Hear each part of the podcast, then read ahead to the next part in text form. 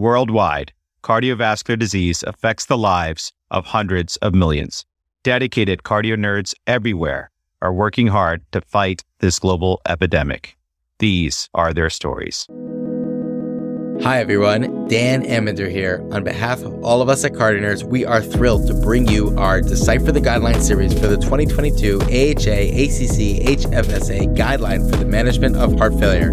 Get ready for short and bite sized, high impact clinical vignette based questions designed to highlight core concepts based on cutting edge evidence that are relevant to your practice. The cases we use are hypothetical and for educational purposes only. This series was developed by Cardio Nerds and created in collaboration with the American Heart Association and the Heart Failure Society of America. It was created by 30 trainees spanning college students through advanced fellowship with mentorship from Dr. Anu Lala, Dr. Robert Mentz, and Dr. Nancy Sweitzer. We thank Dr. Judy Bezanson and Dr. Elliott Antman for their guidance. So join us as we get to learn about the guidelines and beyond from 16 leading faculty experts. With that said, it's time to get nerdy. The following question refers to Section 7.1 of the 2022 AHA ACC HFSA guidelines for the management of heart failure. The question is asked by New York Medical College medical student and CardioNerds intern Akiva Rosenzveig, answered by Lahey Hospital and Medical Center internal medicine resident and CardioNerds academy chief Dr. Ahmed Ghoneem, and then expert faculty Dr. Clyde Yancy. Dr. Yancy is a professor of medicine and medical social sciences, chief of cardiology, and vice dean of diversity and inclusion at Northwestern University, and a member of AHA, ACC, HFSA Heart Failure Guideline Writing Committee. We're honored to have you with us, Dr. Yancy.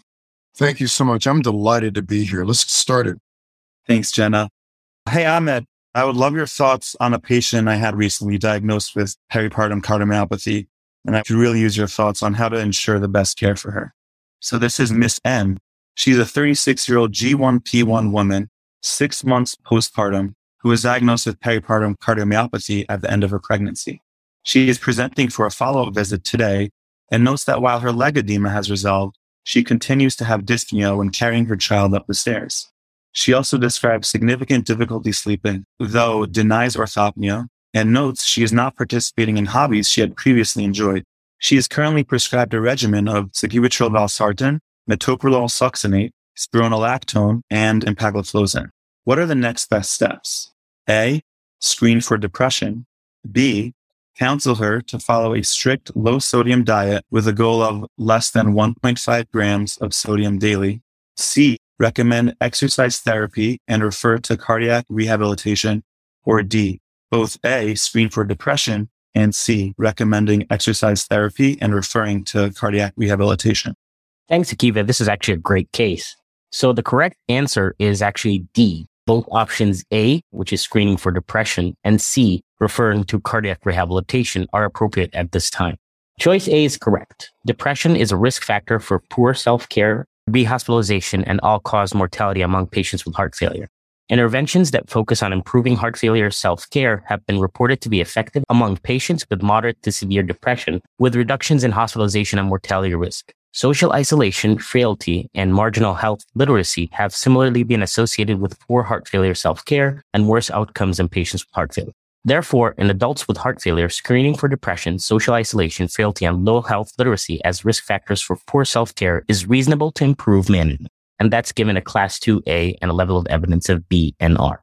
Choice C is correct. In patients with heart failure, cardiac rehab has a class 2A recommendation with a level of evidence of B to improve functional capacity, exercise tolerance, and health related quality of life.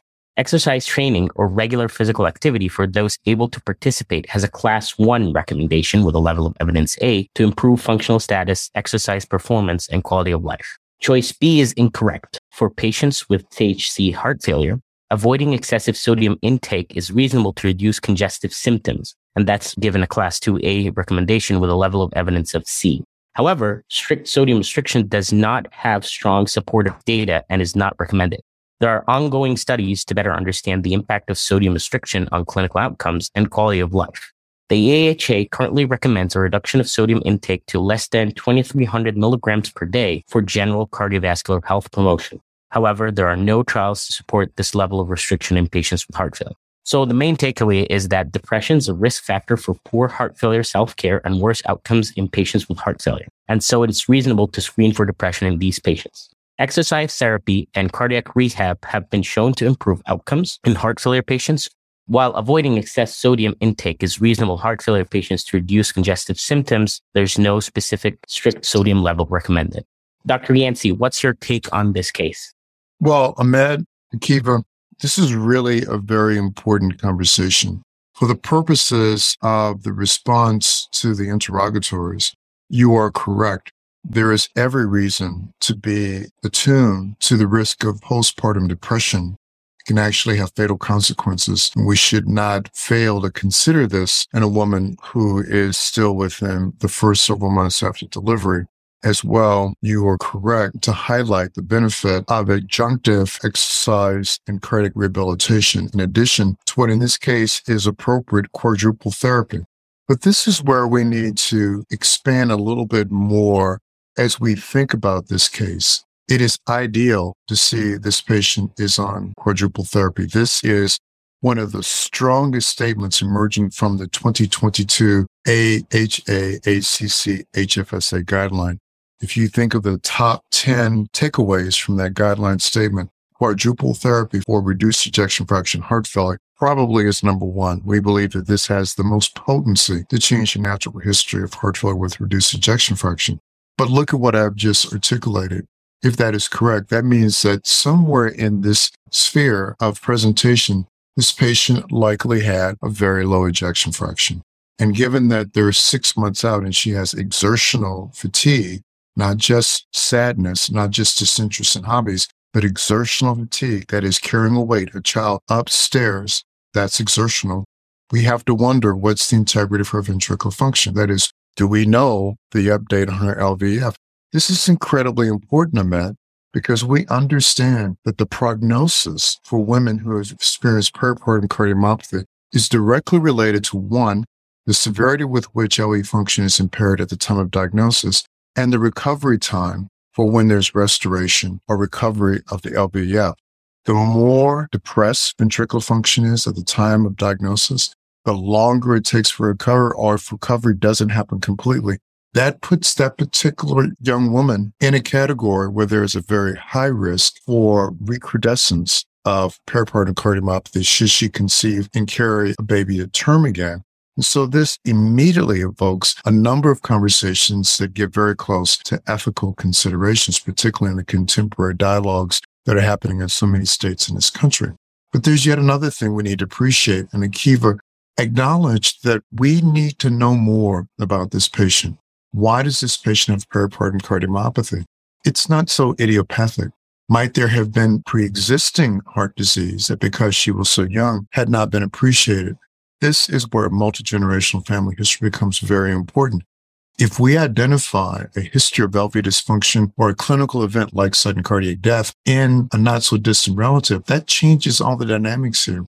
We're beginning to understand that the genotype that puts women at risk for peripartum cardiomyopathy might be akin to the genotypes that help identify those with a dilated cardiomyopathy, that is, titin abnormalities. So we should think about these issues as well and understand that there's a lot more we need to understand. Totally support quadruple therapy, totally support the referral for cardiac rehab, but let's do a more careful family history. Let's get an update in ventricular function. Let's obtain some updated biomarker surveys. Let's understand prognostically what's happening. This is a 36 year old woman with a less than one year old child. Something tells me that prognosis is very important to this patient and we should be responsive in that regard. We might also want to think about something very practical. I wonder if she's providing the majority of childcare. If so, it will be very difficult for her to incorporate a three time a week cardiac rehab program along with structured exercise and a day to day schedule that's already fairly intense caring for a very young child. So this is where the social history becomes really important.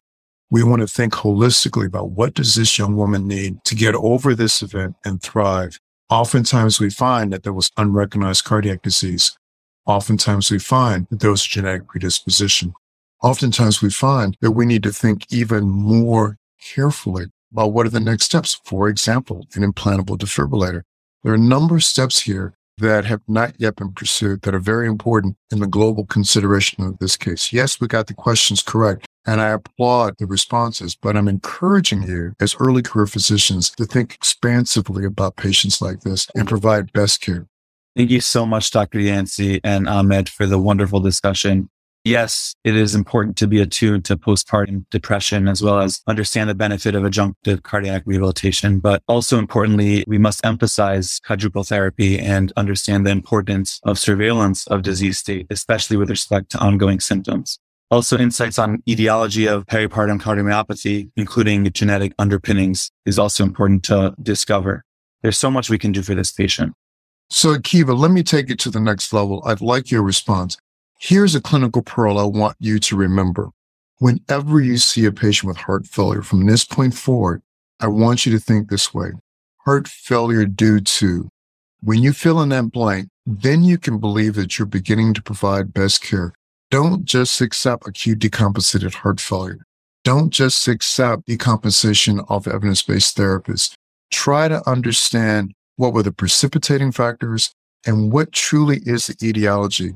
There's so much genetic mediated cardiomyopathy that goes unrecognized, so much coronary disease that goes unrepresented, even valvular heart disease. It's incumbent upon us as purveyors of best practices for heart failure to encourage those of you that are seeing these patients primarily to think very broadly when you see them and pause and say heart failure due to. If you fill in that blank on every patient, you will discover that you will immediately start to offer better care.